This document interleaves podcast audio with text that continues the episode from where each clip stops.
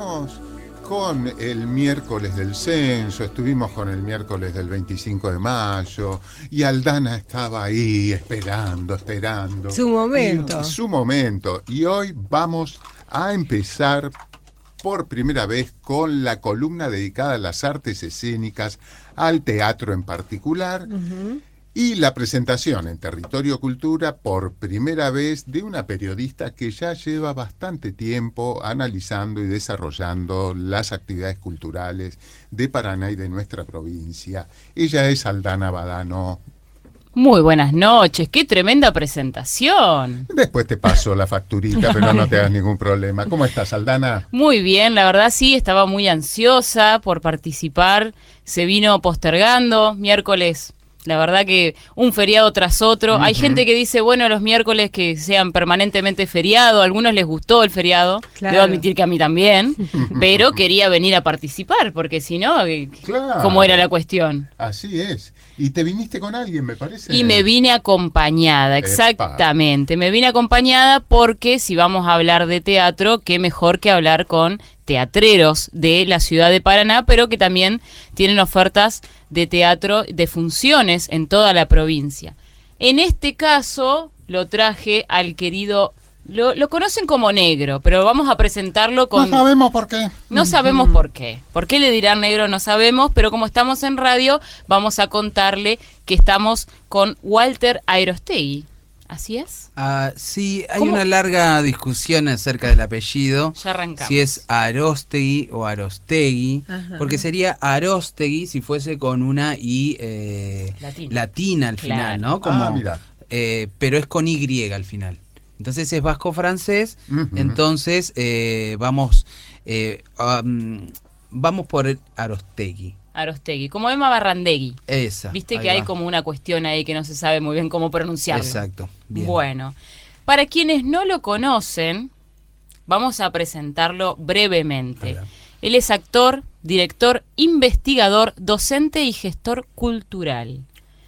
Ha Ahí robamos, me parece, un poco con el, con el currículum, ¿eh?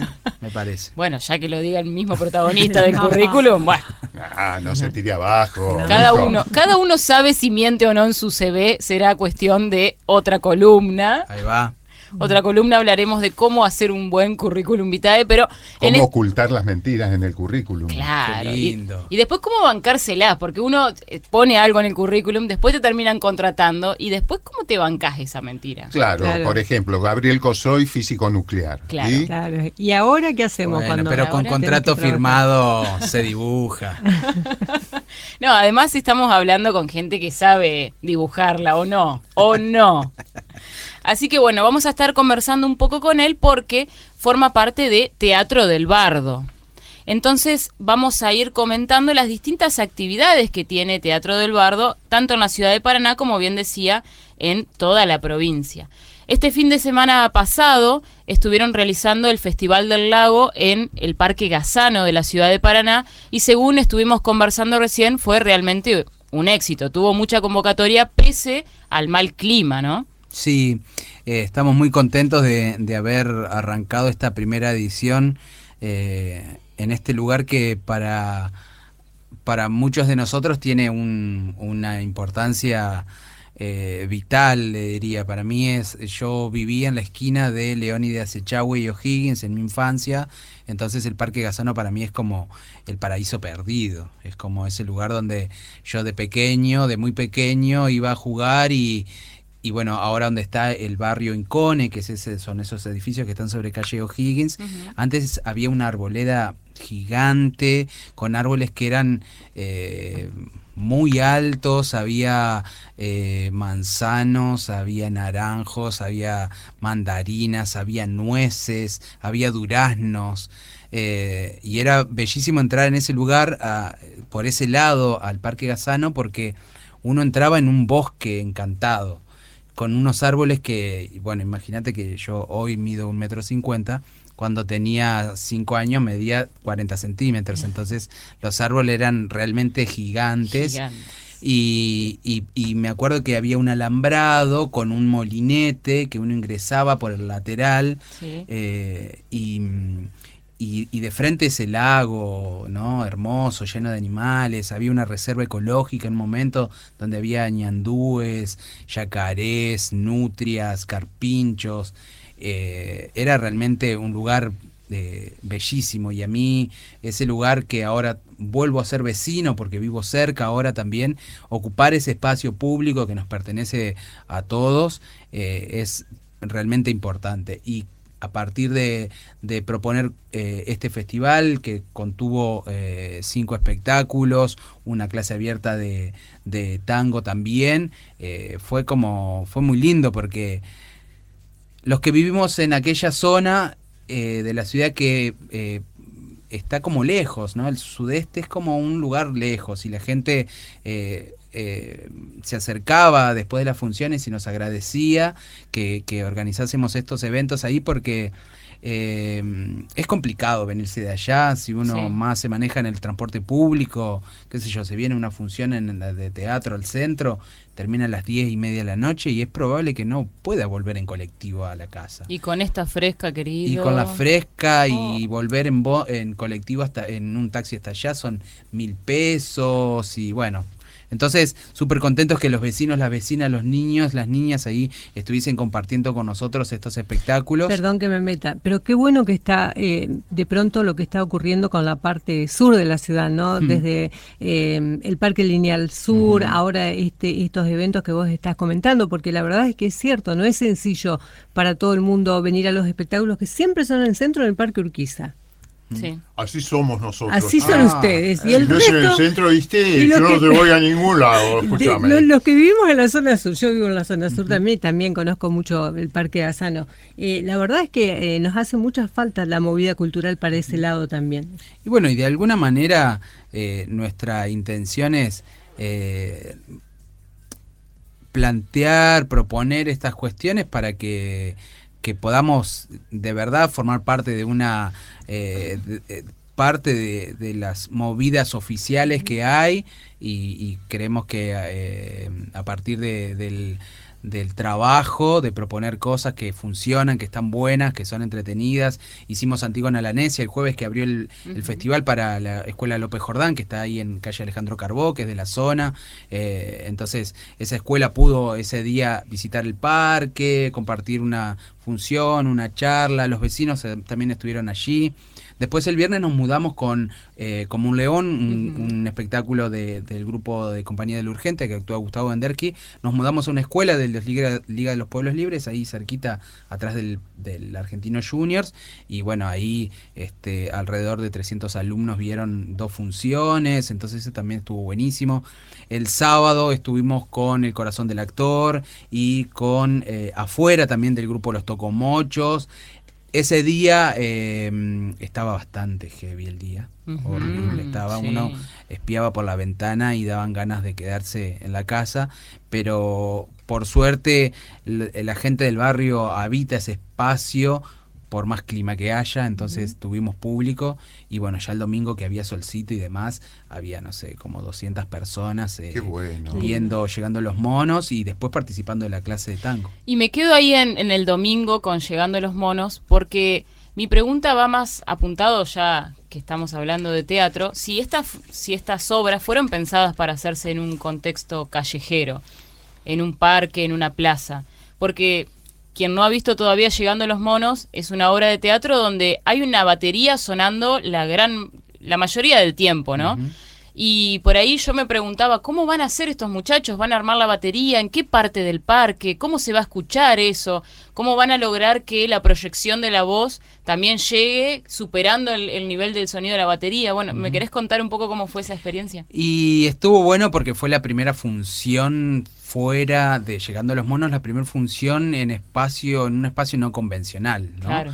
Eh, que fue la primera vez que salimos de, la Escuela Albardo, que bueno, hemos estado en Santa Fe, en Zapucay, en, en otros lugares, eh, pero este era el aire libre y fue todo un desafío porque eh, sobre todo los actores, el negro Mickey y Miqueas, este son eh, actores nuevos que comenzaron este, por ahí a trabajar hace algunos años con nosotros en la Escuela del Bardo y, bueno, y se sumaron a, las propuestas de, los espectáculos.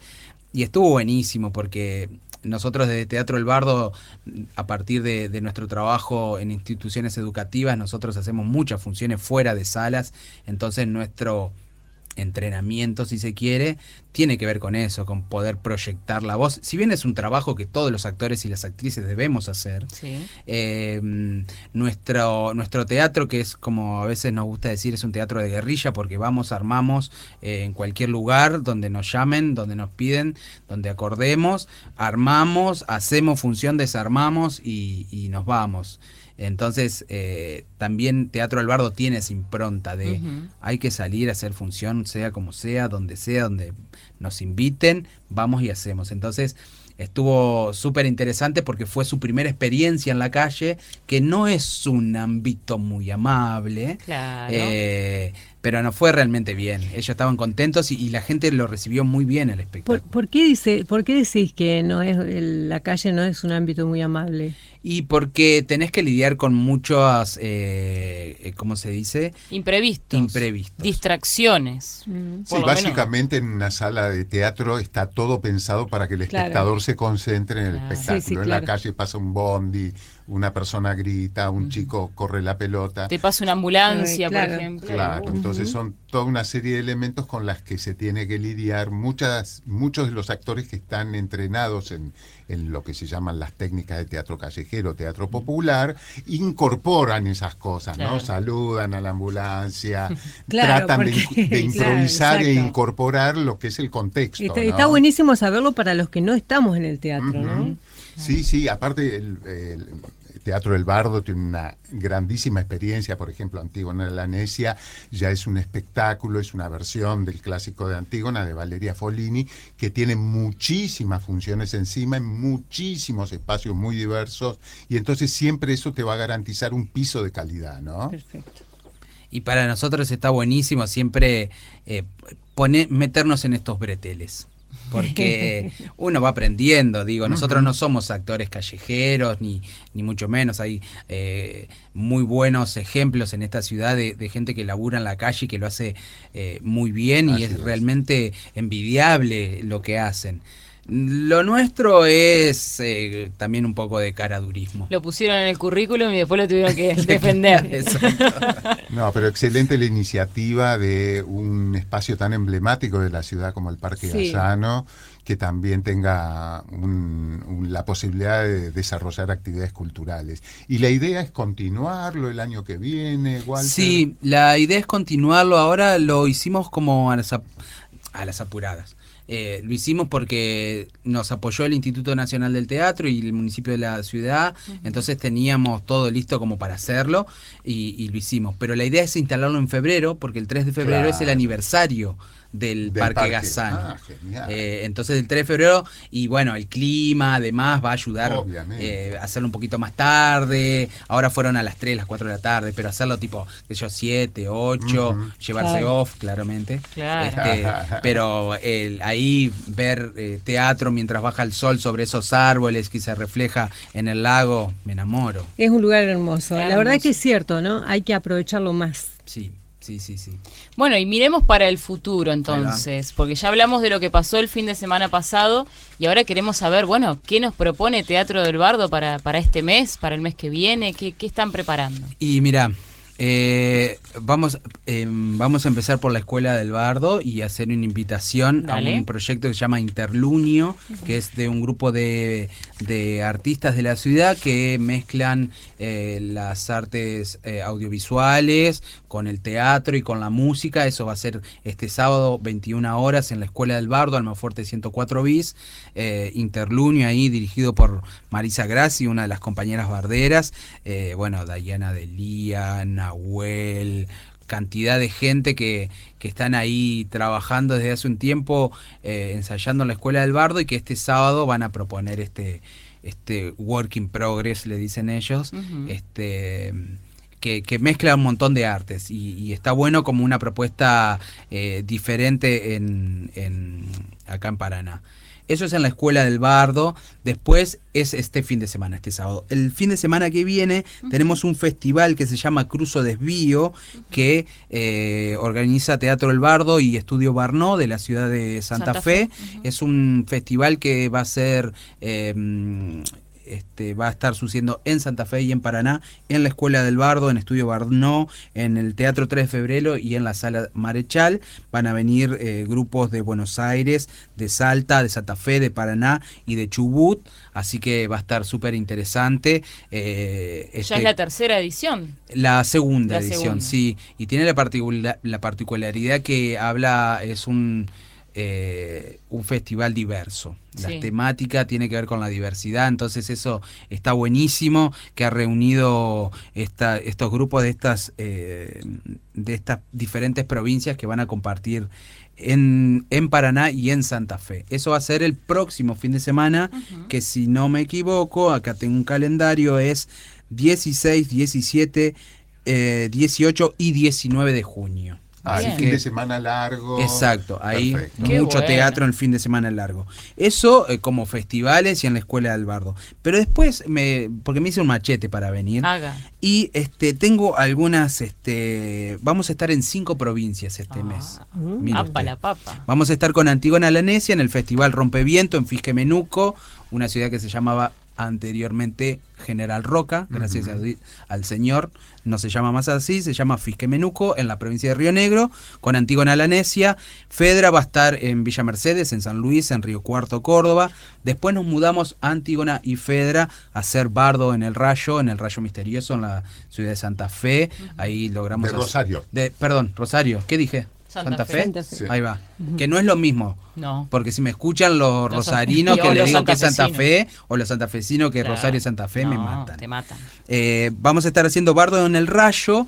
Eh, bueno, la gente del Rayo Misterioso estuvo el fin de semana pasado haciendo funciones y talleres. Realmente es un grupo que que a nosotros eh, admiramos mucho la pasión y el trabajo y, su estética, su poética, su política, realmente nos súper interesa. Uno de los eh, grupos más emblemáticos de este litoral. Eh, así que vamos a estar ahí con Antígona Confedra.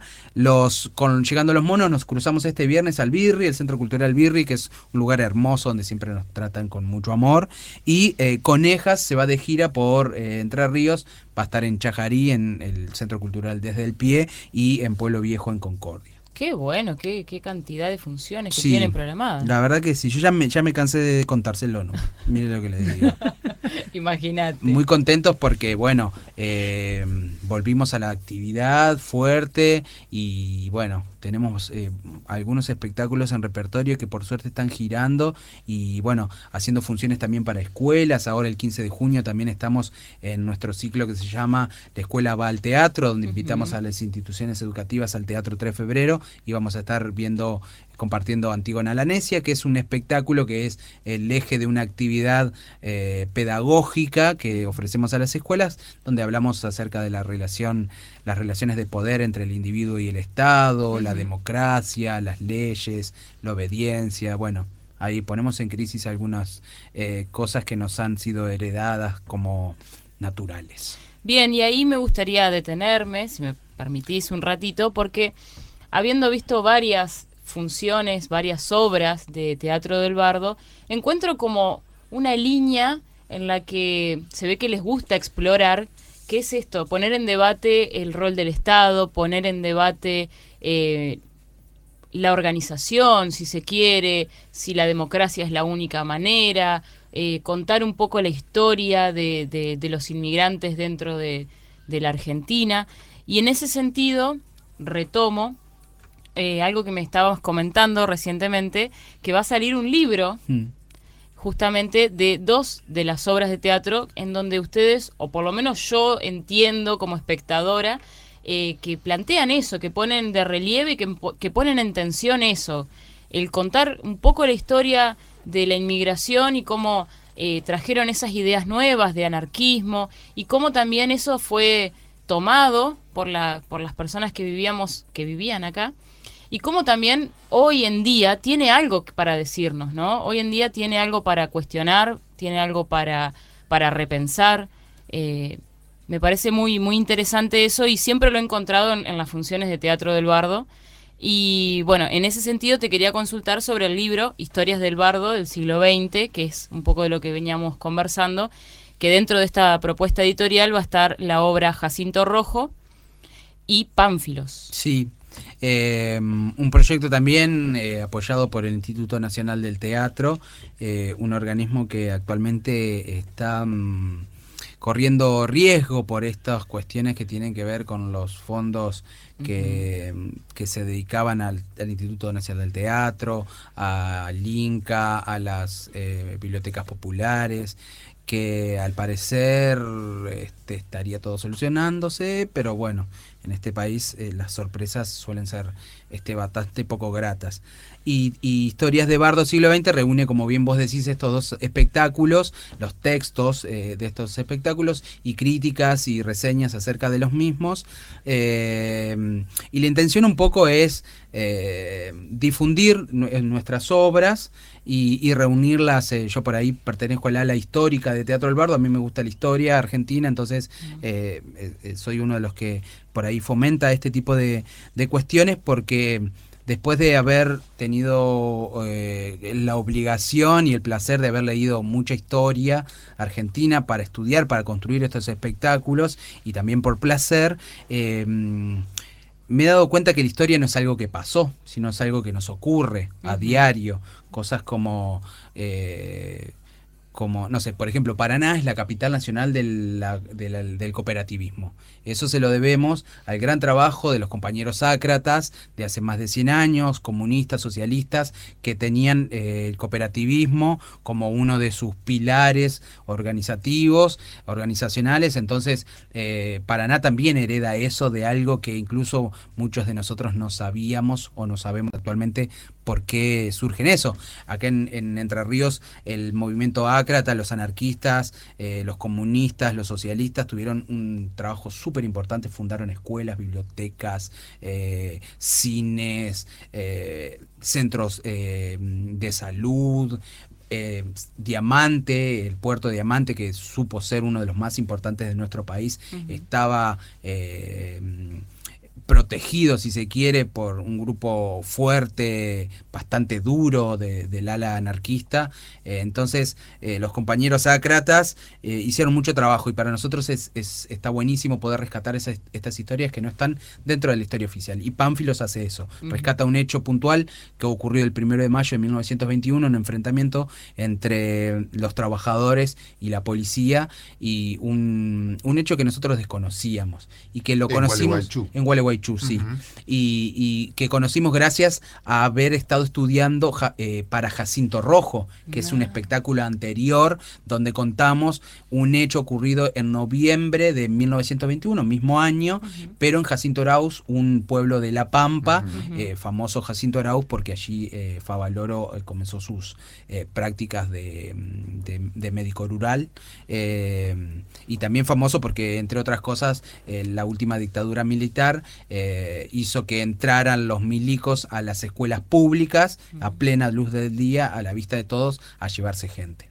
Entonces, eh, a partir de Jacinto Rojo nace Pánfilos, entonces decidimos reunirlas en esta publicación, que es una de las publicaciones que tenemos eh, eh, desde la Asociación Civil Teatro del Bardo, la otra es la revista AUCA Teatro, tenemos otro mm, libro que se llama Resistencia Trágica, que reúne los textos trágicos de, que hemos adaptado, y mm, Territorios y Vestigios, un, un libro también donde hay textos de entrenamiento eh, que escribe Valeria Fornilli y obras sobre la vanguardia que escribe Oscar Leza, donde aparece el amigo Gabriel Cosoy hablando de Disculpe la molestia.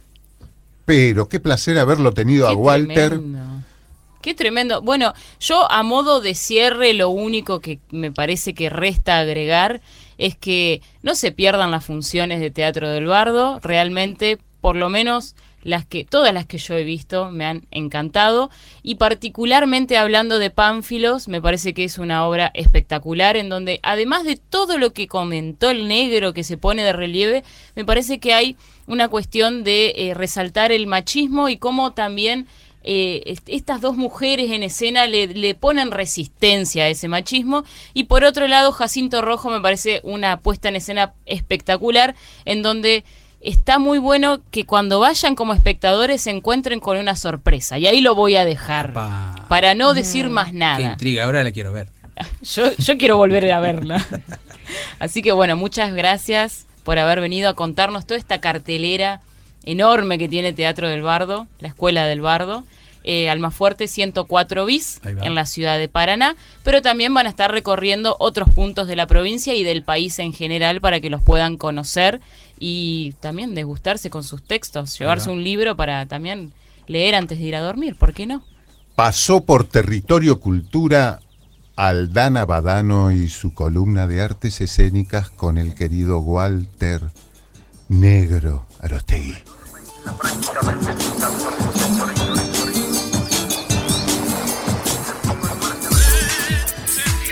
Territorio Cultura por la red de radios públicas.